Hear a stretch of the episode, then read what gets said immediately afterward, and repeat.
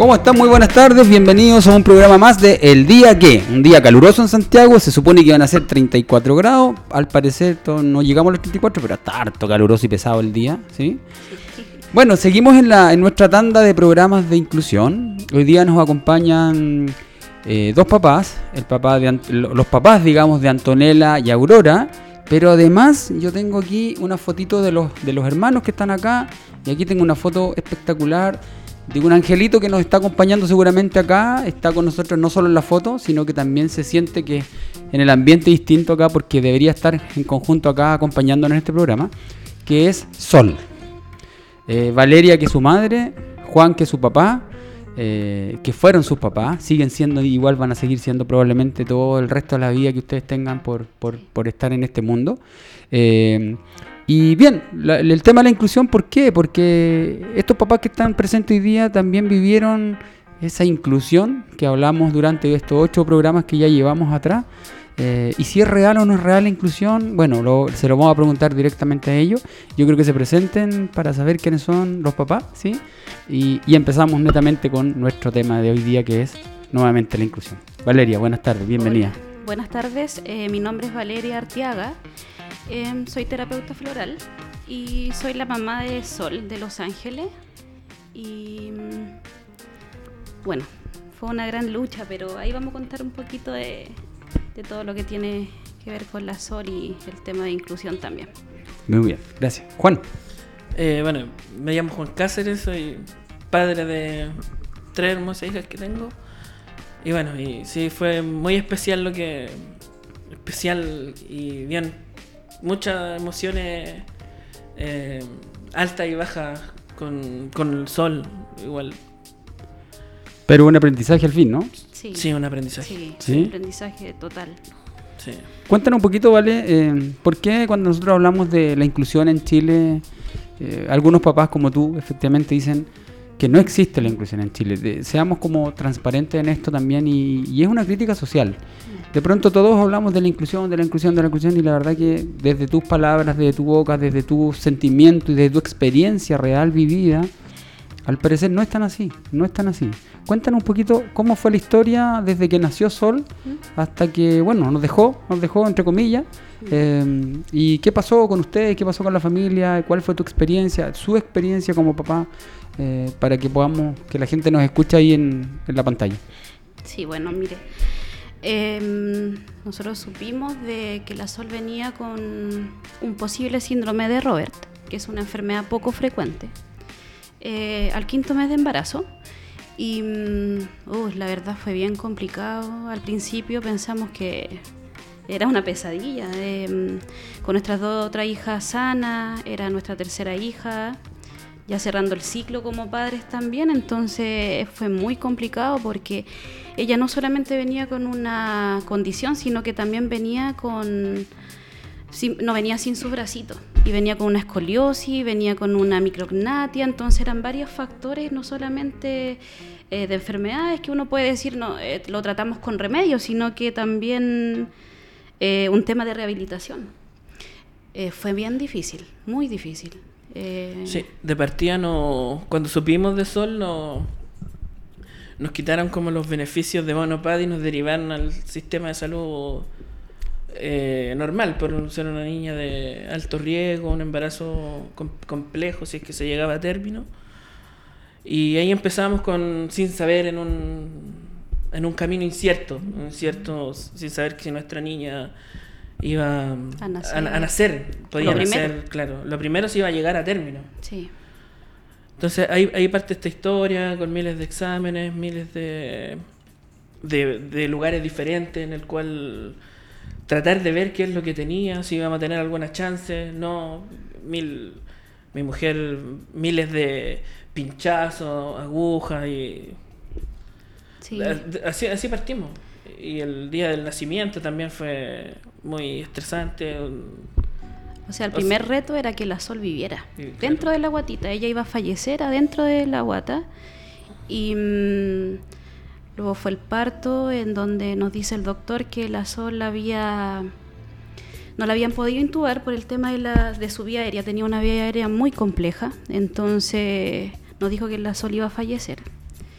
Y mm, luego fueron pasando los días, nos derivaron al hospital, al hospital Calvo Maquena, en donde la Sol, eh, ahí hubo un doctor que pudo intubarla y que también ella iba a fallecer a los días, no había... mm, Los médicos pensaban que, que ella iba a fallecer al tiro. ¿Ya? Fueron pasando los días, los días y de a poco eh, la Sol tenía dos semanas y fue la primera operación que tuvo. Fue una distracción mandibular, ella tenía una micrognatia, todo esto para adentro. adentro. Exacto.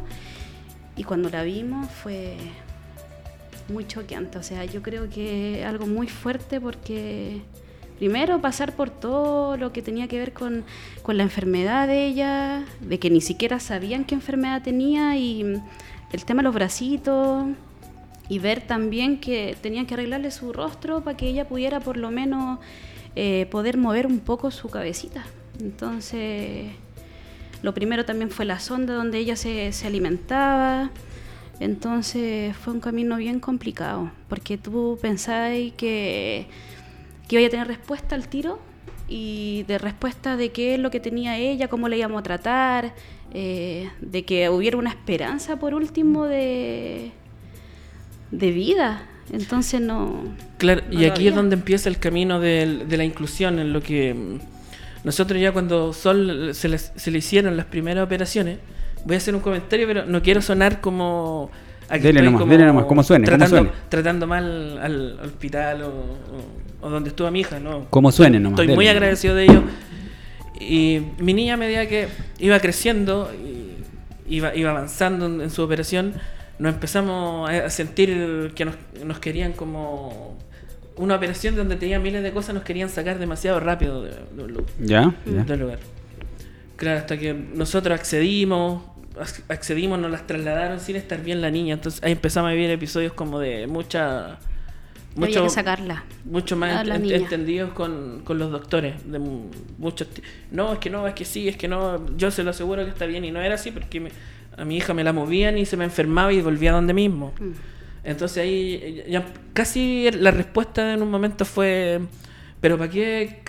Poco faltó, que yo creo que me lo dijeron mu- muchas veces que, pero ¿para qué? Si tu niña se va a morir en un... ¿Para qué tanto? Claro, no tiene sentido si al final se va a morir igual. Claro, es como- entonces ahí, no empe- ahí empezamos a, a, a tener, a encontrarnos realmente, pero siempre con una, como lo que queríamos nosotros, que si mi niña iba, iba a vivir, que viviera el tiempo que estuviera, vi- viviera bien, a luchar a luchar con ella. De ahí viene el, el- le hicimos como un eslogan nosotros, como luchemos con amor, que eh, Acá está el eslogan. claro, Nos que a través nosotros tratamos de de instruirnos en todo lo que ella tenía, entonces Fue una, fue una batalla a la vez, pero no con...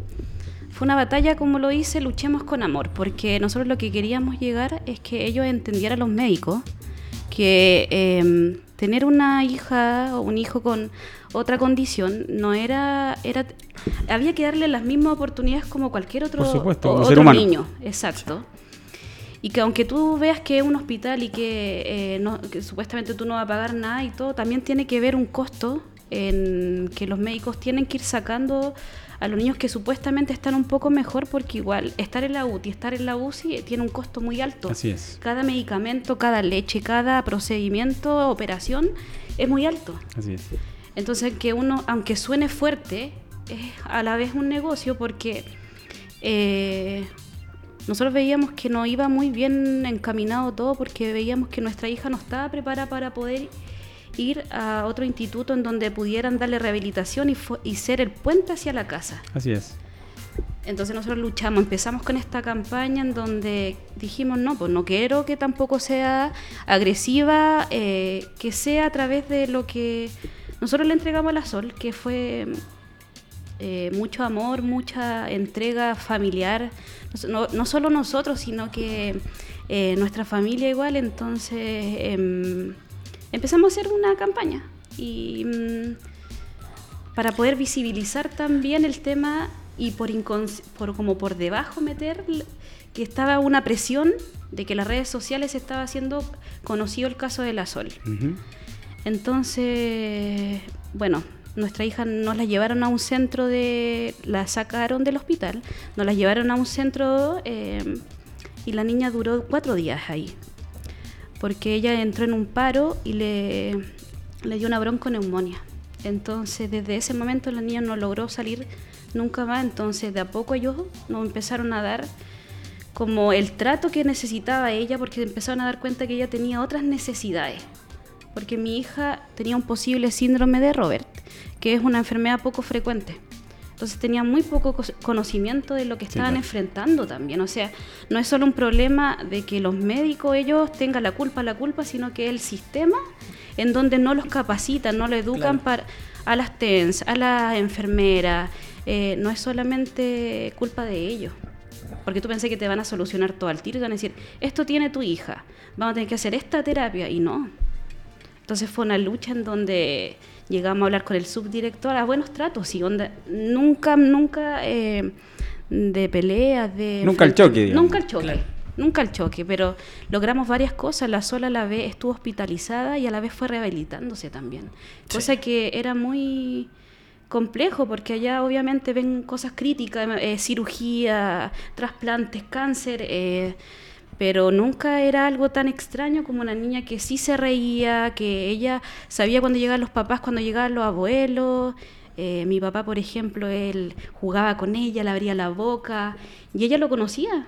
O llegábamos nosotros, le poníamos música, le cantábamos y ella se reía. pues ella no, no tenía ningún otro, otro tipo de problemas que, e, excepto ese, ese supuesto eh, síndrome que traía. Pero era ella un ser humanito vivo, tranquilo y que estaba despiertito. o sea, y que claro que sí, Y, si los reconocía con mayor razón. Exacto. Eh, y, desde ahí un poco lo que tú hablas, desde esa crítica especial de, de, cómo preparamos hoy día en Chile a la gente, a los profesionales, también tiene que ver un poco, y ahí eh, quiero que a lo mejor me apoyan con eso, pero ahí es donde nosotros demostramos también el subdesarrollo que tenemos como país. Yo, yo debo reconocer que en Chile existen muy buenos profesionales a todo nivel, pero que también somos un país subdesarrollado todavía y que queremos crecer a la fuerza en cosas que en realidad no vamos a crecer a la fuerza y no van a aprender de un día para otro.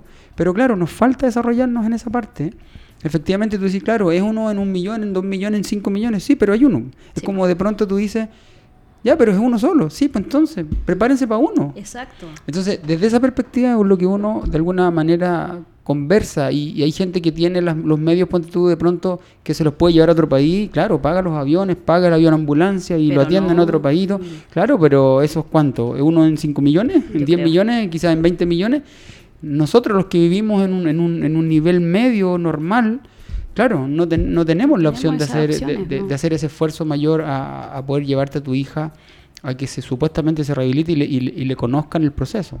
Y desde ese punto de vista, claro, efectivamente no, nos damos muchas vueltas. Eh, no sé si es la dureza de los médicos, no tengo idea, no, no, no conozco el sistema yo desde adentro, lamentablemente no puedo hablar desde allá. Pero claro, yo sé que en las clínicas, en hospitales, a veces hay presión para que la gente se vaya luego y que salga de la UTI o la UCI porque son tan pocos las personas que caben en eso, en esos, en esos, en esas salas.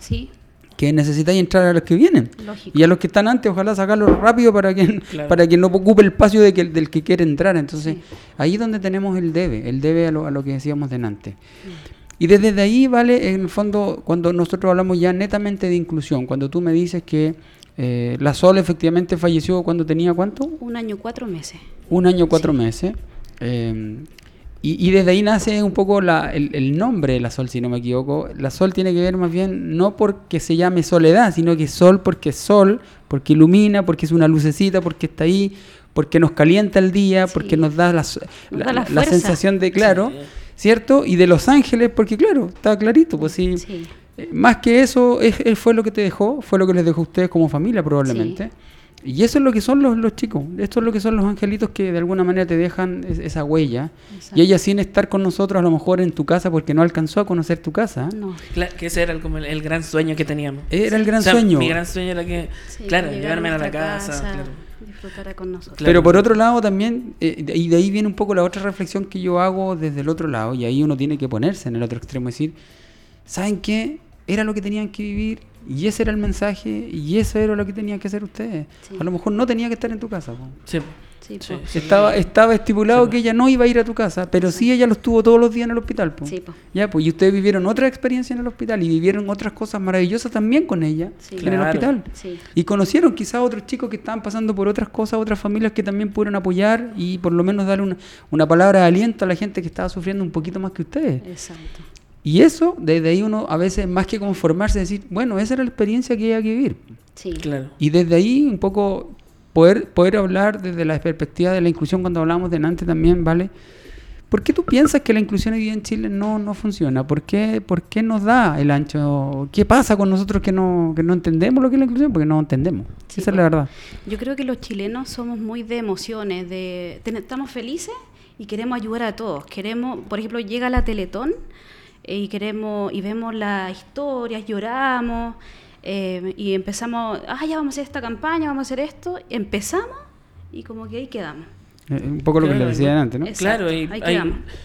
yo me doy cuenta en, en el metro, en, en lo que vivimos, hay gente en silla de ruedas, siempre, hasta que termina la teletón no llega- no se nos acaba, hay gente que está en silla de ruedas, claro, y nadie le da como el, la- el pase al, al ascensor, Sí. no sé, las micros también, gente de pie. Me acuerdo una, una chica que contaba su testimonio un día que le faltaba su extremidad superior, que ella un día fue de pie en la micro y nadie le daba el asiento. Mm. Sí. Y estuvo la un accidente pero tremendo y nadie, nadie le dio asiento y entonces yo, yo creo que desde mi experiencia de lo que lo que viví con mi hija en el hospital yo creo que sería como la Teletón y, Y después nos olvidamos lo y que después pasa. nos olvidamos. Si tú no lo vives, por dentro tú no te das cuenta de la realidad. Yo siempre le hablaba con Juan y le decía esto es un submundo que nadie lo conoce, nadie. Nadie. O sea, tú cuando tú vives y tenés que dormir en el hospital y tenés que saber lo que es esperar a un médico que atienda a tu hija, eh, que no hay eh, que tenés que esperar horas para pasar a la UTI y está eh, casi en paro cardíaco y es donde tú decís, así es, esto hay que vivirlo, hay que ayudar a la otra gente. Siempre hablamos con Juan, yo le digo, acá no es solamente la visión de la mujer, sino que está la visión del papá, el del hermano que tiene que estar con otra con otro el abuelo, con el tío, entonces no es solamente tu proceso, es tu proceso familiar. Eh, por supuesto. Claro. Entonces, Si tus eh, hijos no se criaron en ese tiempo contigo, pues no estuvieron. Estuvieron con los abuelos, con los tíos. Mm. Y, Sí. y también hay una hay una falta ahí de, de cómo acompaño, Mm. porque tampoco te los podías llevar a ir al hospital con él, contigo y con, y con su hermana, porque era imposible. Entonces, esa es la parte que bien dices tú, o sea, cuando, y, y un poco voy a lo que decía Juan respecto de esa, de esa teletón. Y la pregunta que uno se hace fríamente, ¿ah? yo no, no quiero pecar aquí de, de, de, de sabérmelas todas porque no lo soy. Soy ignorante en muchas cosas como cualquier persona. Lógico. Pero la pregunta que al final uno se hace, Juan, es, ¿existe la Teletón realmente? Porque, porque claro, si, si, bien, exi- si bien es cierto existe, digamos, la fundación, están los chicos en rehabilitación, pero, pero yo me refiero al concepto de solidaridad, al concepto de compromiso, al concepto de involucrarme en ayudar al otro. ¿Existe realmente? ¿O, o yo con, pa- con poner mil pesos es suficiente y con eso ya aporté y yo me siento feliz porque ayudé? Siento que no, no, no sé si Yo- están de acuerdo conmigo. Yo creo eso. que no, Sí, yo creo o que no, yo creo que falta falta mucho todavía en el en el sentido del mismo ejemplo que daba adelante que salió en la, en la prensa hace un tiempo atrás de un de un chico en silla de ruedas que le- y- estuvo hasta la foto de toda la gente esperando la sol y el chico atrás.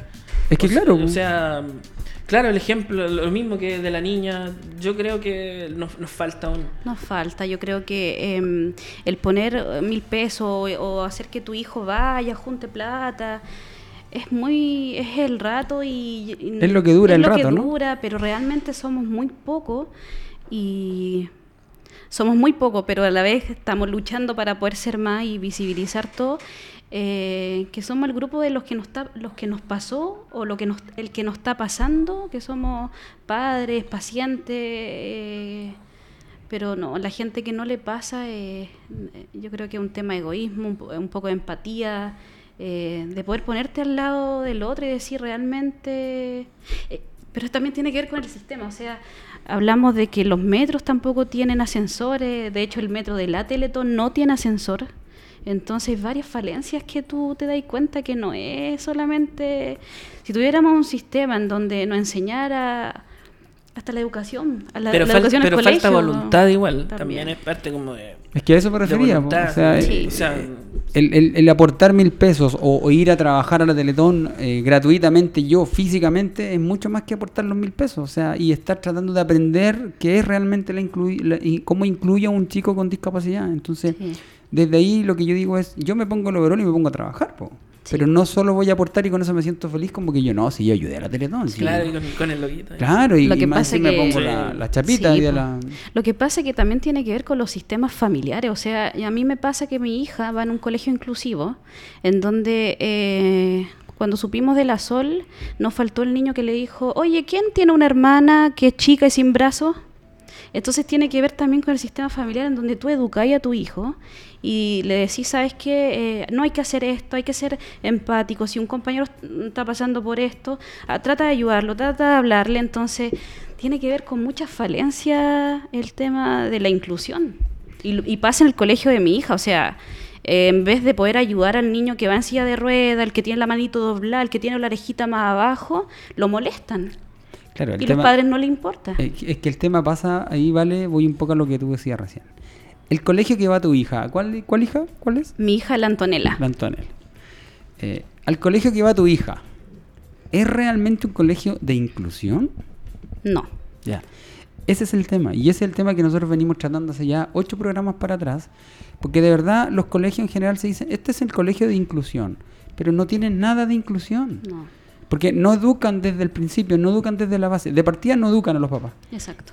El papá va, Que de ahí, deja al hijo. de ahí parte todo. Es que ese es el Sí. tema. El papá va, deja al hijo, ahí está, el colegio que me va a salvar la vida para no yo tener mayor problemas con mi hijo porque no son capaces además de criar a sus hijos. Mm, Porque hay muchos papás irresponsables que no saben criar a sus hijos Exacto.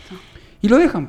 Mm, Pero resulta que el colegio tampoco está preparado para eso. No, po. Porque los profesores no todos tienen, no tienen la obligación de saber y no todos saben tratar gente con discapacidad. Mm. Por lo tanto, hoy día deberíamos cambiar a esos profesores por un terapeuta, por un kinesiólogo, Una por una enfermera, por un fono, enfermera, etcétera. sí. Entonces tú decís, claro, ¿y cómo lo educo? Bueno, pero tenemos que partir primero desde la discapacidad, si eso es incluir. Mm. Y luego de eso ya empecemos con la educación formal y la matemática y el lenguaje, etcétera. Pero primero tenemos que preparar técnicamente a la gente que de verdad sabe tratar a esos chicos. Sí. ¿Me explico? Entonces, cuando yo te pregunto, ¿el colegio tiene inclusión? No, no tiene inclusión. Entonces, ¿qué estamos haciendo? ¿O qué está haciendo ese colegio eh, para que la inclusión de verdad sea real? Y no sea una cosa solamente de que colegio inclusivo, porque te ponen Claro. el Sí, un cartel cartel ahí. gigante y- Ah, un cartel gigante, ojalá con luz en la noche para que lo veas. Colegio inclusivo. Y de inclusión no tienen nada. O sea, yo creo que partiendo hasta cambiando la palabra, o sea, primero debería llamarse diversidad funcional porque discapacidad discapacitado suena como, o minus válido suena como... Suena, suena or- fuerte. fuerte, fuerte. Entonces cambiando la palabra, o por ejemplo lo mismo de la enfermedad es rara. O sea, raro ya eres raro. O sea, claro. Tiene que, tiene que cambiar también el concepto de la palabra porque también dice, habla mucho eso. Bueno, la ley, la ley de, de inclusión habla de la discapacidad. Esa es la forma de decir a las personas que tienen problemas de físicos, mentales, etcétera, sí, discapacitado. Sí, po. Entonces ya la ley está mal. O sea, si ocupamos la palabra discapacidad, eres distinto al otro, Mm, ya pues, pero distinto al otro porque, ¿por qué? Si yo soy ser humano. lógico. Entonces, de pronto, cuando habla uno de- desde, desde esa discapacidad, y lo hemos tratado en nuestro programa, y uno dice, ¿qué es ser una persona normal hoy día en el mundo? ¿Qué es ser normal? Yo digo, que salga aquí que, que levante la mano, ¿quién es primero que diga que soy una persona normal? Porque ¿qué es lo normal? ¿Me, me explico? Sí. Y ahí entramos, entramos en el concepto de que las personas que hacen esas leyes, que, se, que, se tra- que trabajan mucho para hacer esas leyes, y le ponen ley eh, de inclusión y le ponen discapacidad. Exacto. Y ahí esa es la diferencia. Y ahí dividimos nuevamente la sociedad y vamos nuevamente lo- al ejemplo que tú decías. Los papás que viven ese, ese tipo de experiencias son papás que de verdad eh, sacrifican constantemente sus días, sus horas, Sí. a sus hijos, a su familia, pero que nadie tiene idea de lo que sufren. No, pues porque solamente, no es solamente el desgaste físico, sino que te va a ir empobreciendo también, porque por supuesto. lógico, acá en nuestro caso el que el único que podía trabajar era Juan. Eh, yo tenía que hacerme cargo de las dos niñas, eh, con la ayuda de mis papás, más ir al hospital. Entre Juan, de repente habían veces que él se quedaba con las dos niñas, yo iba al hospital, o yo me quedaba con las dos niñas, él iba al hospital. Entonces a la, a la vez también es un estrés que tú te vas formando, tu, tu cuerpo te va dejando de lado, hay tantas cosas que uno va dejando y mm, nadie se da cuenta. Es que a nadie le interesa. A nadie le interesa, ese es el tema, a nadie le interesa. Más O sea, que no se den cuenta. ¿a mucha- quién me mucha- importa? Sí, much- mucha gente no- nos decía a nosotros, no, eh, hay que tener paciencia, la niña va a salir, sigan luchando. Claro, pero de repente no están todos los métodos como para No. seguir luchando. Sí, el, el apoyo, el apoyo familiar, el, Sí. Nos- es- de repente uno se, nosotros partimos esto como un avión, un, F, un F-16. nos- Mucha gente, un mucha avión gente. enorme y Sí. terminamos con la punta de un lápiz. Sí. Terminamos los cuatro, con Valeria, yo y mi hija. Sí, porque todo el mundo al final te dice, sí, voy a estar para ustedes, eh, van a necesitar pañales, todo, todo, y al final esa gente que te dijo miles de cosas no están. Entonces tenés que ver tú cómo lo así. Tenéis dos hijas más, ahí la del medio de nosotros es asmática, entonces eh, hay varios otros factores que tenéis que tú cumplir como mamá, co- eh, como en todos los, los aspectos también. Lo- los, cuando los tiempos, cuando nació Sol, nosotros llegábamos de los, nosotros estábamos todo el día en el hospital el primer año. Bueno, esto eh, quiero también que la, mi hija- la hija Antonella, nuestra hija grande, ya pasó el, el año pasado gracias a ella misma, Sí. que nosotros llegamos y nosotros lo el único tema era hospital, hospital, hospital, Sí, la claro. casa hospital, Sí. hospital. Y Antonella decía, mañana tengo prueba coeficiente 2 y nosotros, "Oh, de- la- pero ya estudié, no se preocupen, nos decían. Sí, O lo mismo, tenía prueba de un libro con los pesitos que uno le daba, ella los guarda también y se compraba ella sus cosas. Entonces, ella también. ¿Qué tiene ella? Ella Diez tiene años. diez Sí. Sí, que. Entonces, claro, se nos desarmó todo un núcleo. O sea, todo un sistema de, de vida, la verdad. Porque quería estar en todos lados, po. Claro, pero mira, mira lo que me contó Juan. Qué bueno, qué buena experiencia. Y voy a sacar desde ahí lo misma, la misma experiencia. ¿Cuál, cuál sistema de vida me podía hablar? ¿Cuál sistema de vida se te desordenó? Sí, pues el sistema que nos impone. expliquen, el, expliquen. el sistema normal que se debería de. ¿Y cuál es el normal? Vuelvo a lo mismo. Mira lo que te po. dijo tu hija de 10 años. De 10 años. Papá, no te preocupes porque ya estudié y me va a ir bien. Papá, no te preocupes porque ya me compré mi libro. Papá, ojo, esa chiquitita que ustedes tienen, que debe ser maravillosa, Sí, hoy día una niñita de 10 años, normal, normal, no hace eso. Claro. A esa niñita de 10 años, normal, la están cuidando, la están retando, la están vigilando, que estudie, que estudie, que no vaya, no se, pe- no se pegue en la tele, que no se pegue en el celular, porque...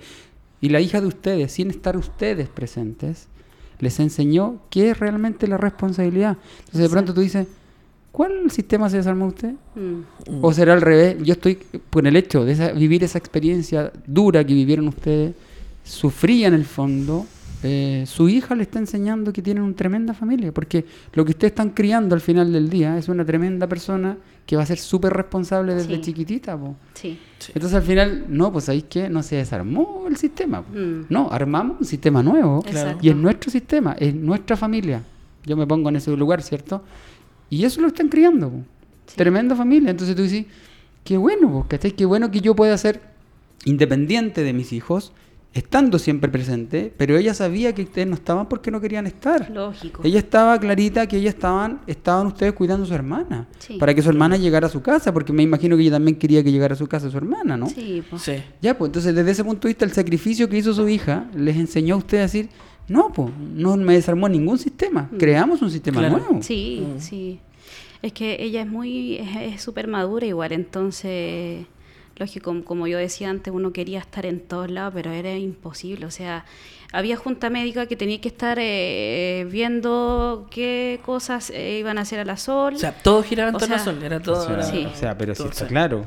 Y, Sí, es, como, es, es como está bien. Eh, y era verdad, y tenía que ser así, no había otra opción. Sí, Eh, pero insisto, yo creo, siento que ustedes crearon un sistema de familia nuevo y una familia donde ustedes van a poder demostrar en el futuro que sus hijos son tremendas personas. sí, Al final del día lo que ustedes quieren crear es una persona. exacto.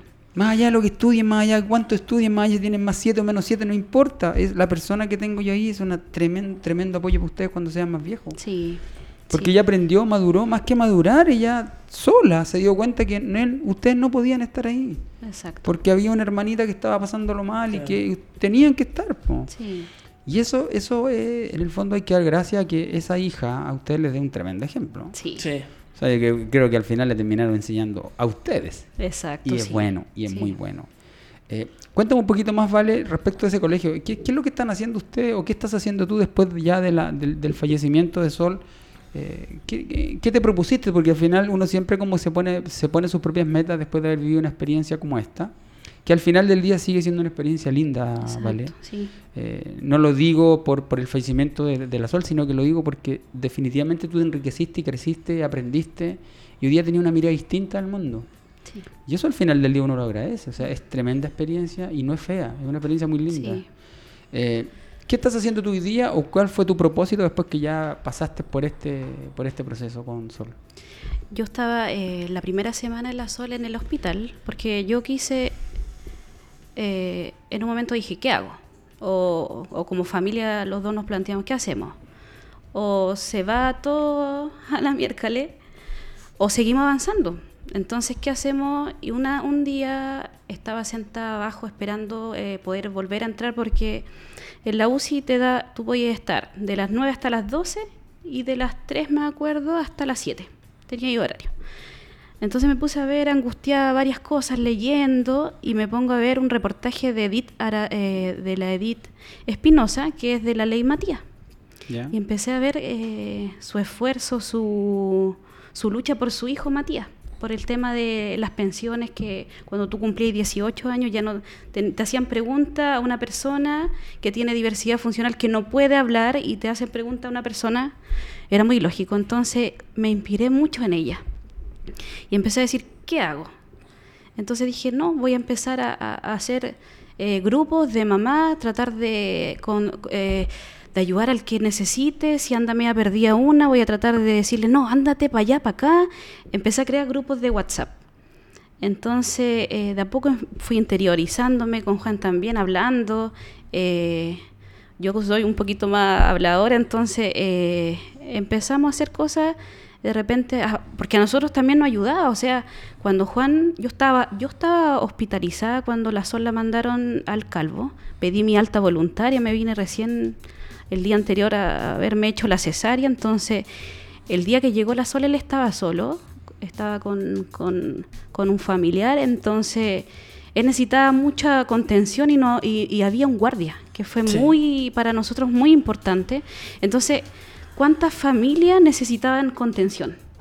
Entonces empezamos ahí un camino y mm, bueno, personalmente yo y empecé a leer, a leer de las marchas, a leer sobre los cuidadores, a leer sobre varias cosas y como es la vida, mi hija tiene 10 años e iba en un colegio inclusivo, que aunque Supuesto, tenga supuesto. miles de falencias, pero hay una fundación que ellos han luchado mucho que se llama la Fundación Otras Miradas y cuando supieron de la Sol me apoyaron mucho. Porque lógicamente yo siempre le he hablado a Juan que para mí es muy importante el rol de mujer como cuidadora, pero también hay papás cuidadores. ¿Cómo le afecta a un hermano? ¿Cómo le afecta a una hermana? Porque en mi caso yo tengo una hija de 3 y otra de 10, entonces yo veía todo, o los abuelos. En mi caso hay hasta tatarabuelos de mi hija, entonces es todo un sistema familiar.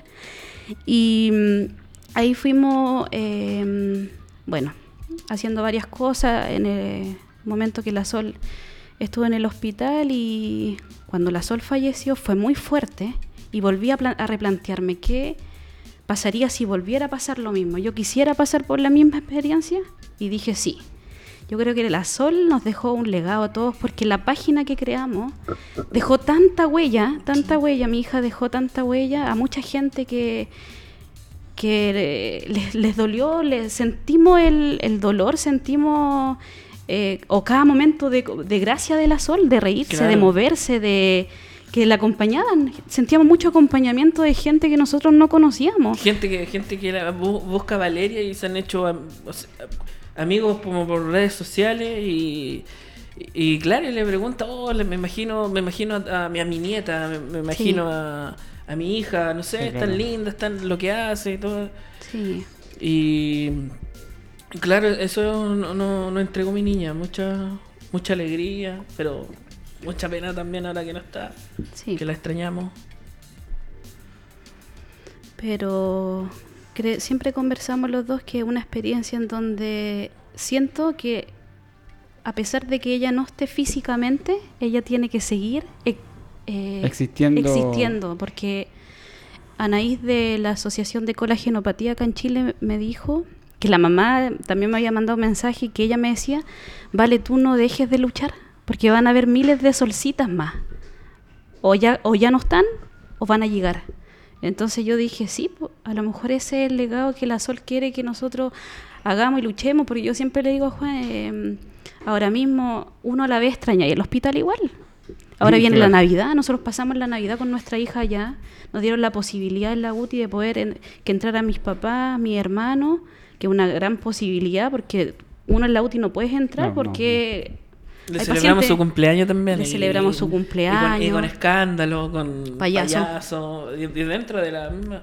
Ahí se, se portaron muy bien con nosotros, con mi niña, igual la cuidaron también. Sí, entonces sentimos que a la vez necesitamos entregar parte de nosotros también a, por ejemplo, queremos hacer una campaña ahora eh, a, mitad, a mitad de noviembre para hacerles llegar regalos a los niños, llevarles, porque durante todo el día de la Navidad a la Sol le llegaron regalos de distintas personas, gente que trabajaba ahí, padres padres que hacían campaña, entonces nosotros que sentimos que queremos hacer también cosas así y a la vez también en la fundación del colegio de mi hija están trabajando para poder visibilizar, eh, dar charlas también a los mismos profesores, a la, a, a la gente que a lo mejor quiere también trabajar y, y conocer lo que son, en mi caso, las enfermedades poco frecuentes. Yo, creo que ahí, ahí voy, a, voy a coincidir contigo en, en todo lo que dijiste, obviamente, pero hay una parte cuando tú dices, ahí vamos a darle charla a los profesores, a los papás, de, la, de las enfermedades raras, ¿no es cierto?, de los síndromes que uno no conoce. Pero, pero y aquí voy a ir a lo mismo que lo he dicho a los otros invitados en los otros programas. No es mejor, vale, partir preparando con charlas a personas y después que tú tengas preparadas esas personas, empezar a dar charlas técnicas de cualquier tipo. Porque de pronto tú dices, ya, voy a ir a dar una charla de- del síndrome de Roberts. Listo. Mm. Y te diste una charla. Esa persona que, te escuchó, tu- que escuchó tu charla, como persona, como ser humano, mentalmente, de corazón, como tú lo quieras, ¿está preparada para escuchar esa charla? O no? No, o sea, yo creo el que te- le interese el tema, Ya, a eso me refiero. Entonces de pronto yo, y, y yo te ofrezco nuevamente mi ayuda, digo, oye, ¿por qué no hacemos una charla primero para preparar a las personas como seres humanos? Sí. Y luego que yo haya reflexionado con esas personas, le haya sacado desde el interior lo que realmente ellos pueden entregar y, y, puede, y quieran dar, ahí recién yo les voy a empezar a dar charlas técnicas. Porque claro, si bien es cierto, es un, es un buen esfuerzo lo que hacen ustedes para poder dar charlas técnicas, pero no está preparada la gente en general como seres humanos para recibir ese tipo de charlas. exacto. Y eso lo- yo lo hago constantemente en las empresas. En las empresas me dicen, ¿sabes qué? Hay que hacer una charla técnica de prevención de riesgo, por ejemplo. Ya. Ya. Y yo hago una charla técnica de prevención de riesgo. Pero las personas que estaban enfrente mío como personas no estaban preparadas para recibir las charlas de prevención de riesgo. Mm. Entonces muchos decían, ah, bueno, una charla más y escuchar la cuestión y ya, listo, se acabó. No aprendieron nada. Sí, pues, es verdad. En cambio, si yo sensibilizo primero a esa persona, le hago ver que la prevención de riesgo es importante, le hago ver que detrás de él hay una familia, hay hijo, hay señora, hay esfuerzo, etcétera, ahí yo un poco remezco- voy a remecer a la gente y voy a hacer abrir su mente y luego de eso ahí le voy a entregar todo lo que Sí. quiera. pues. Sí. Eso es lo que yo en el fondo te, te- te ofrezco porque siento que en Chile nos falta eso. Nosotros nos falta sensibilizar a las personas como seres humanos. Y después de eso, todas las charlas que ustedes quieran. Y ahí, ¿quién, van a estar? ¿quién va a estar ahí? Los que de verdad quieren estar. Exacto. Y ahí tú obviamente vas a, a- a- Ellos mismos van a definirse, ellos mismos van a ex- excluirse, digamos, del proceso porque no les va a interesar. El tema es que cuando a ellos les pase la experiencia, que lo hablamos también, ¿por qué tiene que pasarte para vivirlo? No, pues si lo podéis vivir igual, sin que te pase. Sí. ¿Me entiendes? Sí. Y ahí uno es empático y ahí uno empieza a crear redes y empieza a crear, a crear cosas nuevas. Recién lo conversamos con Juan antes de, de partir el programa y él decía, una vez que murió Sol, después que se terminó este proceso, yo cerré el círculo, Mm. yo cerré el proceso. Y yo lo quise invitar acá porque no quería estar acá. No, igual se lo estoy diciendo para los que me están viendo ahí porque es verdad, no quería estar acá. Y yo lo invité para acá. Sí, lo que yo quiero hacer ahora es que Juan abra su mente nuevamente Mm. la abra desde la emoción que tuvo delante cuando dijo cuando falleció mi hija que yo la extraño y probablemente la van a extrañar toda la vida y lo que yo no haría es extrañarla po Mm. porque si cuando tú extrañas Claro. no po tú tenés que tenerla a tu lado nomás po acuérdate de ella todo el rato y acuérdate cuando se reía cuando le sacaban esas fotos bañándose ahí no sé una- de un lavatorio chiquitito eso es lo que tienes que acordarte. Y lo otro que tienes que hacer por ella, por ella y por tu familia, por tu señora, por tus dos hijas, que te dieron una tremenda, Claro. te- una, una tremenda educación, te educaron, pero te dieron un tremendo mensaje tus hijas. Y decir, ¿sabéis qué? Yo no voy a cerrar el círculo. yo voy a hacer que esto funcione, voy a hacer que la, que la, que la Sol me ayude a que de verdad yo sea un apoyo más a la Vale y también tenés que meterte en este tema, no lo cerrí, porque al cerrarlo, te- al final te estáis cerrando tú algo que no querís cerrar. Claro, digamos. o sea, yo, Sí. yo decidí cerrarme más que nada. Como a mi hija igual las dejé sola mucho tiempo, o sea, tiempo que no. Por trabajo, por. sí, por por- supuesto. no las veía, entonces. Por eso más que nada, pero yo siempre le dije a ella, yo te voy a apoyar en todo lo que Sí, tú... A lo mejor yo no voy a estar, claro, tanto siendo como la cara más visible de todo, pero... Pero siempre estar mi ahí. apoyo va a estar Sí. siempre, llevando, acompañando. E- eso era como... Está comprometido, ¿vale? ¿eh? Sí, no se sé. comprometió, se O comprometió. sea, él como siempre, obviamente al principio cuando la Sol falleció dijo que quería cerrar el ciclo y todo, pero cuando yo le dije, oye, eh, ¿y si hacemos una campaña? Oye, ¿y si compramos una manga de pañales? Oye, ¿y si...? Y él como, sí, tenías razón, vale. De hecho, Entonces de- igual... De hecho, fuimos, fuimos al hospital un día. mm, No, recuerdo después, cuando se fue Sol. Fuimos al hospital como al, al mes después. Porque teníamos que, unos exámenes que le están haciendo a ella, como de genética y varias cosas que quedaron pendientes con nosotros. ¿Ya? Entonces, claro, llegamos llegamos al hospital y yo me, me tomé un café y me senté. Y primera vez que estoy en el hospital tan relajado y como que no, no quería moverme. O sea, es como que ya estaba como en paz en el hospital. Claro. Porque hubieron Sí. muchos momentos que uno andaba como tenso, Histérico. claro. Sí, Sí. Era como que no estaba ya en el hospital. Claro. sí. Estaba, pero no. O sea, claro. Era el estrés constante del día. Y, desp- y después, claro, me fui y dije, oye, igual echaba como de menos estar ahí. ver a la gente, claro, porque uno se va conociendo gente Sí, dentro familia. de, claro, muchos muchos testimonios, muchos muchas vivencias. Que uno aprende cosas también de mucha claro. gente. Bueno, eso, eso hizo tu hija que les pasara a ustedes. sí. Por algo tuvo que estar en el hospital un año cuatro meses, porque eso quería. Exacto. O eso era el mensaje que ella tenía que darle a ustedes. Tienen que conocer a toda la gente que van a conocer por culpa mía, decía ella. Por culpa mía van a tener que conocer a toda la gente que hoy día conocen. Y siguen conociendo gente. Exacto, sí. ¿Te das cuenta el mensaje? Tú, uno lo debe tomar desde el lado positivo. Creo que el mensaje que les dejó la sola aquí está clarito. O sea, Sí. toda la gente que han conocido, todas las redes que han armado, toda esa... A mí no me gusta la palabra lucha, pero yo lo voy a poner porque ustedes lo pusieron acá. Claro. Ese amor, ese amor que uno de alguna manera hace cosas para que, para que las cosas pasen, uno debe hacer que pasen. Pero en general en Chile uno habla, habla, habla, habla y que el otro haga. po. Sí, pues. Sí, re fácil hablar por el otro lado. Entonces, tiramos. claro. lo que ustedes tienen que hacer es al revés. Ustedes tienen que hacer que las cosas pasen porque la Sol lo dijo nomás. y Porque la Sol fue la tarea que les dejó. Sí, Claro. A lo mejor ella no hablaba, pero el mensaje que les dejó está clarito. O sea, Sí. no hay más que eso. Sí. ¿Te das cuenta, no? Sí, tam- ta- también era otra cosa que yo le comentaba Lida, de- la- del mismo tema, y decía, si es que estaba tan... Estoy hablando desde lo que me pasó a mí cuando después que se fue mi niña, estaba tan como convencido de que mi chica iba a salir del hospital que tenía mucha energía para recibirla en la casa y para llevar. Y, y de repente le, le dije un día, ya no sé cómo yo, est- esta energía que tengo la tenía disponible para otra cosa, no, no sé en qué Ocuparla. ocupar ahora la energía. Mm. Claro, también puede que mi, mi hija me haya dejado eso también. Claro, sí. porque si te das cuenta, y, y sigo sacando conclusiones, Sí, ¿eh? sí. Soy re bueno sacar conclusiones. Esa energía que él tenía, la tenía para algo que él quería. Mm. Claro, sí, sí, eso es lo que... ¿Te das cuenta, no? En tema que yo me propuse. Sí, pues, pero ¿y por qué te lo propusiste? Mm. ¿Quién te dijo que te lo propusiera? Claro, Tú mismo. yo mismo. Ya, pues. Por lo tanto, si ya la tienes, no la votes. Exacto. Ocúpala. Y ocúpala en beneficio de la Sol, de tus dos hijas, de la Aurora y de la Antonella. Antonella, que hoy día están al lado tuyo. Mm. Y Sí. nunca- uno nunca sabe, no sé si pueden seguir teniendo hijos, no tengo idea, y uno nunca sabe capaz que te llegue una segunda sol en tu vida y capaz que sea el tremendo, Mm. El tremendo alivio que te mandó el mensaje de arriba. O sea, es como tú decís, claro, po, y eso también lo tenéis que vivir, po. Me explico, Claro. ¿no? Sí. Entonces, Sí. Desde ese punto de vista uno dice, no, pues al revés. Yo me propuse tener esa energía. Mm. No, no era porque ella me, la, me lo dijo, no. Claro, yo me propuse tener la energía. Entonces hoy Sí. día, ya, pues, pero ¿por qué la vaya a votar? Ocúpala, pues, y ocúpala en beneficio de ellos. Sí. Claro. Y eso, ojo, Eso. lo que decías tú antes. Tú nunca dejaste a tus hijas votadas. Tú No. nunca la dejaste votada. Era la tarea que tú tenías y era lo que te tocó vivir. Y tus hijas lo tienen súper claro. Si no, estarían hoy día viviendo con sus abuelos. Porque en el fondo, no, o sea, que ustedes nunca estuvieron conmigo, así que yo me voy a vivir con mi abuelo. Sí. Claro. No, pues, y no fue así. Entonces, no pensemos que uno, o sea, no nos echemos la culpa de algo que en realidad no tenemos la culpa, Porque los niños también tienen que aprender que en la vida el esfuerzo es necesario. Exacto. Hoy día si tú analizas a un chico de 5, 6, 7, 10, 12, 15, 18 años, pregúntale lo que es el sacrificio. Mm. No tiene ni idea. No.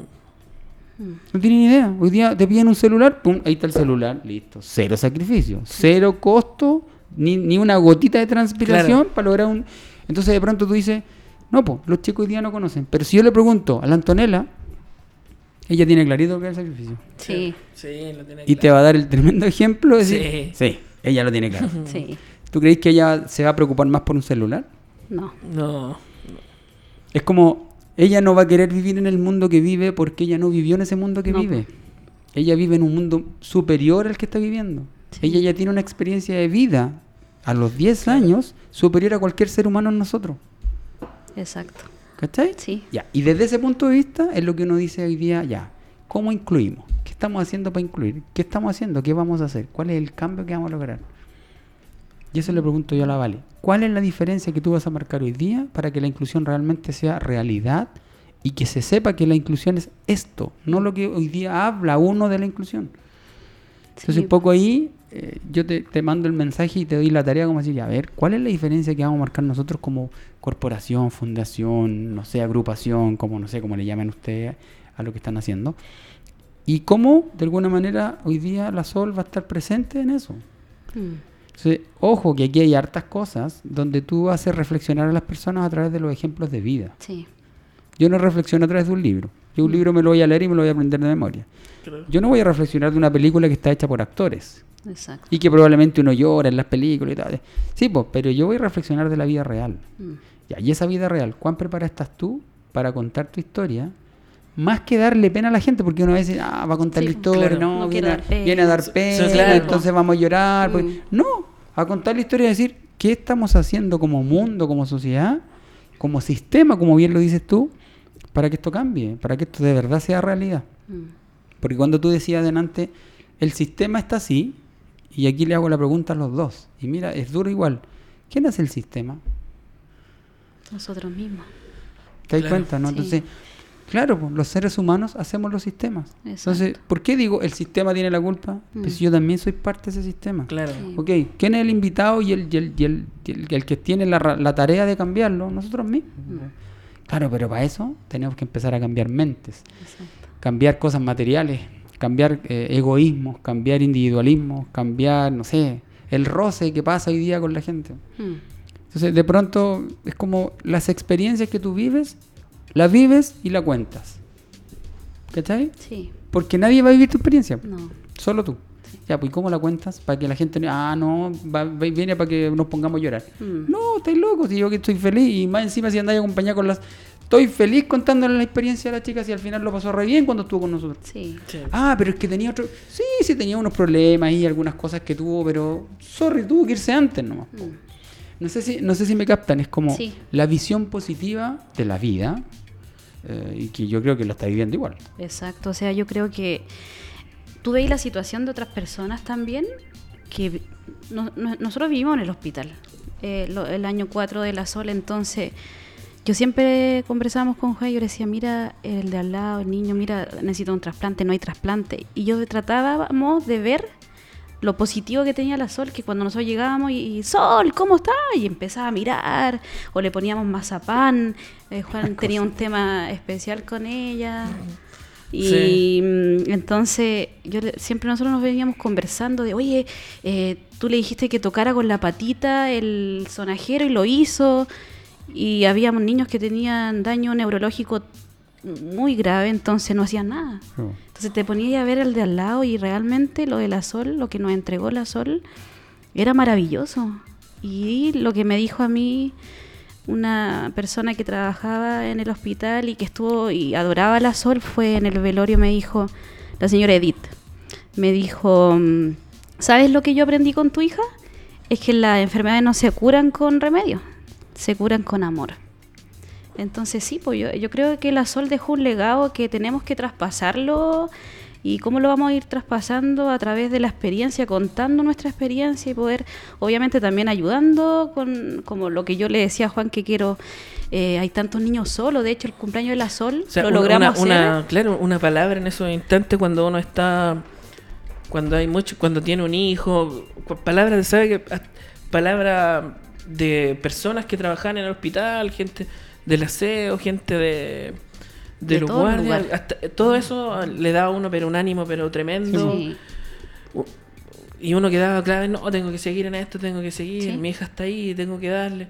Claro, y, y nosotros veíamos papás de repente y tratábamos también de hac- hacer lo mismo, le contábamos Nuestra experiencia. nuestra experiencia Cuando y- y venían también, llegando y- recién. Y así alegrábamos uno a otro, a uno a otro que hacía, hace mucha falta Mm. esa, esa palabra. Y lo decía recién la Vale, o sea, hay, hay chicos que están en el hospital que nadie los va a ver y que No. están solos. Claro. De hecho, el cumpleaños que gracias a Dios nos dejaron celebrar, entrar a nuestra familia, eh, había un niño que estaba solito y que estaba el mismo día de cumpleaños de la Sol y yo tuve la oportunidad de poder traer unas clon que son hospitalarias, que le mando un saludo igual.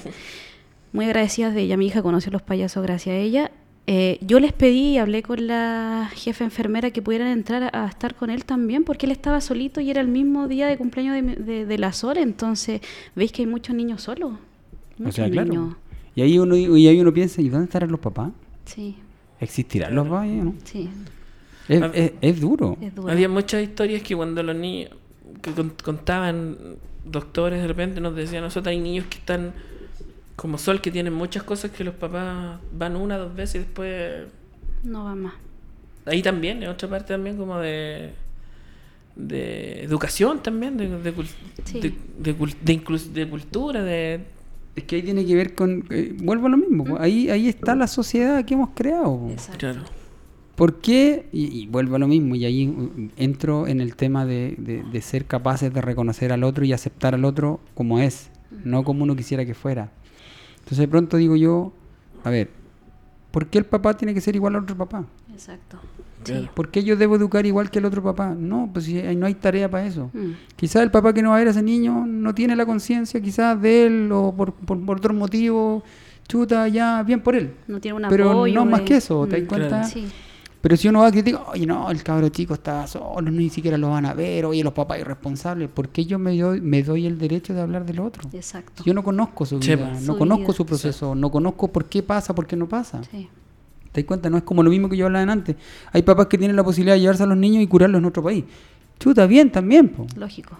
Pero ya, ellos tienen la posibilidad, nosotros no. Claro. Entonces, es como eso, es como si nosotros somos capaces de ser honestos con la gente, de no tener que hablar del otro porque tener, que- tener por hablar del otro gratis, sin necesidad y sin tener el derecho a hacerlo, vamos a tener un mejor país, po. Mm.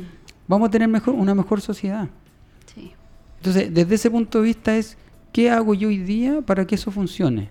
Y uno tiene que aplicar ciertas normas en la vida y, y parece que lo contaba en otra oportunidad de la historia que voy a contar hoy día y, y tiene que ver con, no sé si ustedes escucharon alguna vez a Alejandro Magno. ¿La historia ¿Escucharon de él? la historia de él? Mm, mm. o sea yo vi la película Alexander lo- pues, Cuando hay una historia que dice, que, que la leí en un libro ya hace mucho tiempo atrás, que dice lo siguiente, cuando él estaba eh, a punto de morirse en su cama, llamó a todos sus generales al, a- al lecho de, su, de- de enfermo que estaba y les pidió tres cosas que hicieran por él. La primera, les pidió que por favor cuando él muriera, su ataúd le hicieran dos perforaciones a los costados y que sus manos fueran eh, afuera del ataúd. Esa fue como la primera. Y los generales lo miraban raro. pues, ¿Está loco este gallo? Y después dijo la segunda, conseguir a los seis mejores médicos del mundo y que ellos me lleven en sus hombros al cementerio. Y lo tercero, toda la riqueza que yo tengo en la tierra, cuando yo vaya al cementerio, ustedes la van a esparcir y la van a dejar en la tierra. La van a tirar, se la van a regalar a gente, la van a dejar acá. Entonces uno de los generales preguntó, yo, no entendimos el mensaje, ¿por qué lo hace? Y es súper sencillo. Dijo, mira, ¿por qué las dos manos afuera? ¿Sí? Porque cuando uno llega a este mundo, llega con las manos vacías y se va con las manos vacías. Mm. ¿Sí?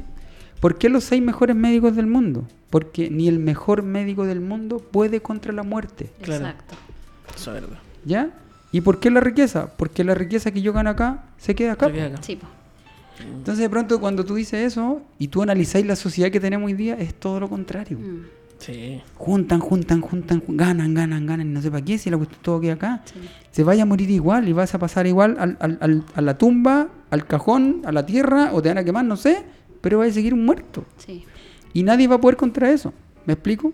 Entonces de repente cuando uno ve esto y, y ve la realidad que pasa hoy día, hay muchas más cosas que hacer, pero desde acá. Exacto, desde el, Sí. No desde, no desde lo que yo más pongo en dinero o en cosas materiales, yo desde acá y desde aquí puedo hacer muchas cosas por otras personas. Sí. Y un poco lo que ustedes hacen hoy día y lo que, y lo que están haciendo con la fundación, con la gente que está apoyando, otras miradas se llaman. Se llama Fundación Otras Miradas, la del colegio. Ya. Sí. Y, y desde ahí, más el, el apoyo que tú das en, otra, en otras actividades, es importante que nosotros hoy día lo que tenemos que hacer es concientizar pero la- al ser humano. Sí.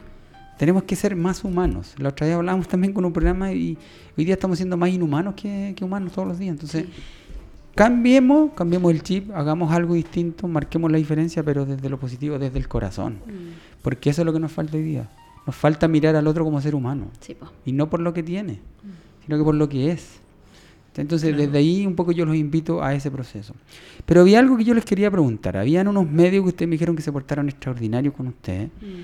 Y, y bueno, en la vida también hay cosas muy buenas. Y la mayoría de las cosas son muy buenas. Hoy día se han hablado, se han hablado cosas muy entretenidas, muy buenas. Eh, y me gustaría que ustedes los nombraran y, y no sé si le pueden mandar un saludo, que graben el programa, se lo puedo mandar después para que lo manden, para que se lo envíen a ellos.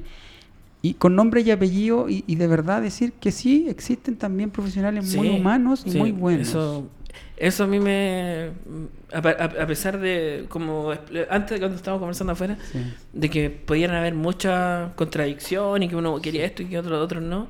Pero sí, al- nosotros logramos al final lo que queríamos con nuestra hija, lo logramos, pero también de parte de ellos. Entonces, Sí.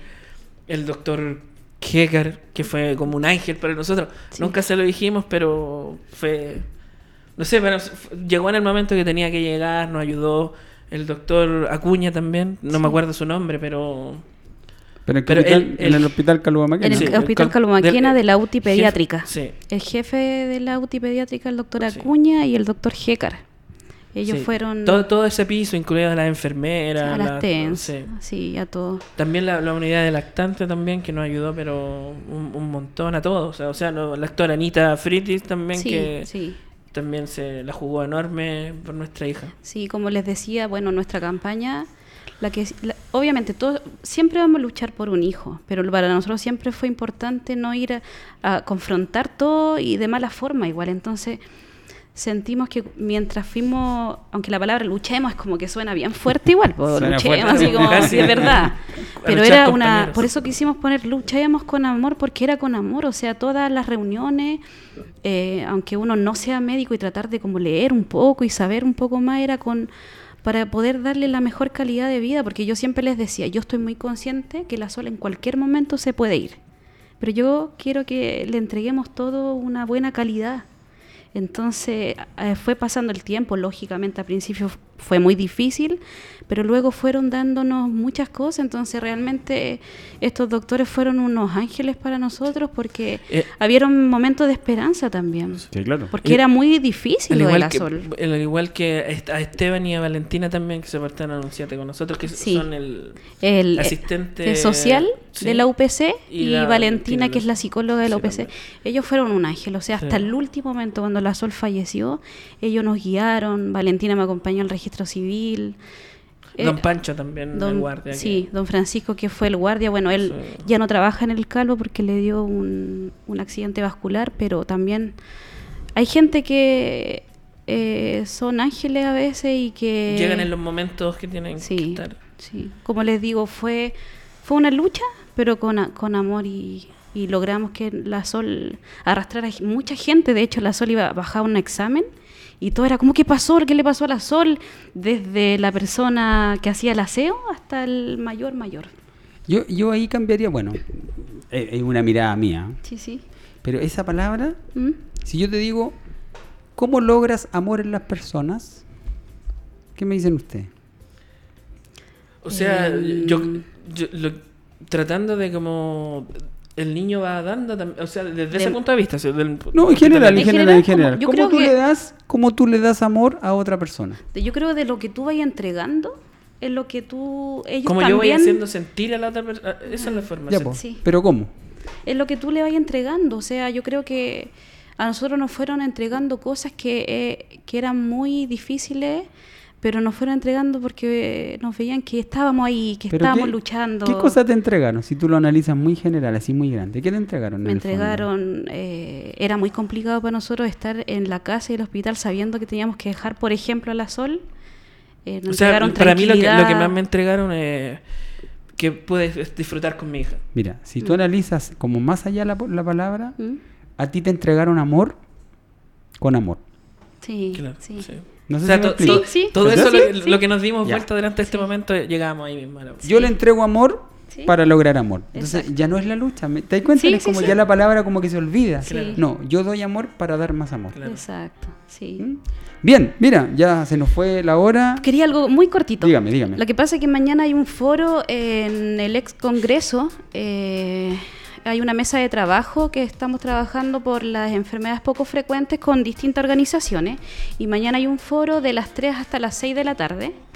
Eh, van a exponer eh, padres, pa- eh, perdón, de personas, de pacientes, y vamos a tener distintas visiones. Entonces, los invito a todos porque es bien interesante. Bueno, lo que hablamos de Nante igual, que hay que Sí, sensibilizar a las pero- personas. Pero está bien, es una, es una Pero, forma. exacto, pero invitarlo a todo es un foro abierto que puede asistir cualquier persona, aunque tú no tengas un familiar, amigo, el que esté interesado puede ir.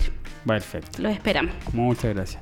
Bueno, yo me despido, les doy la gracia a la Vale, le doy la gracia a Juan por haber venido. Qué bueno que estuvo presente en el, en el, pa- en el estudio, no quería estar, poquito vergonzoso, pero bien. Yo los felicito además por, por todo lo que hicieron por su hija y lo que siguen haciendo. Eh, siento que ella está con ustedes, va a estar Sí. con ustedes siempre Sí. eh, y no los va a dejar solo. Y, y también darle un tremendo beso y abrazo a sus dos hijas, que de verdad deben ser maravillosas. Y, y darle las gracias, darle las gracias a esas chiquitas por enseñarnos a ser muy responsables Sí. a pesar de la poca y la corta edad que tienen. Sí. ¿ya? Y yo los felicito a ustedes por, por, por lo que dije antes, ese sacrificio que han tenido, creo que es el que lo va a guiar a ustedes en el futuro para su, para sus próximos hijos. Sí. ¿ya? Así que bueno, y, y a la gente que nos está mirando, nuevamente muchas gracias por acompañarnos y bueno, como les digo todos los días miércoles, aprendemos, aprendamos a cerrar círculos en nuestra vida porque no los estamos cerrando y revisen sus ventanas que están rotas porque hay que repararlas. Muchas gracias, nos estamos viendo hasta el próximo miércoles. Gracias. Que les vaya muy bien. Muchas gracias. Chao, chao. Gracias.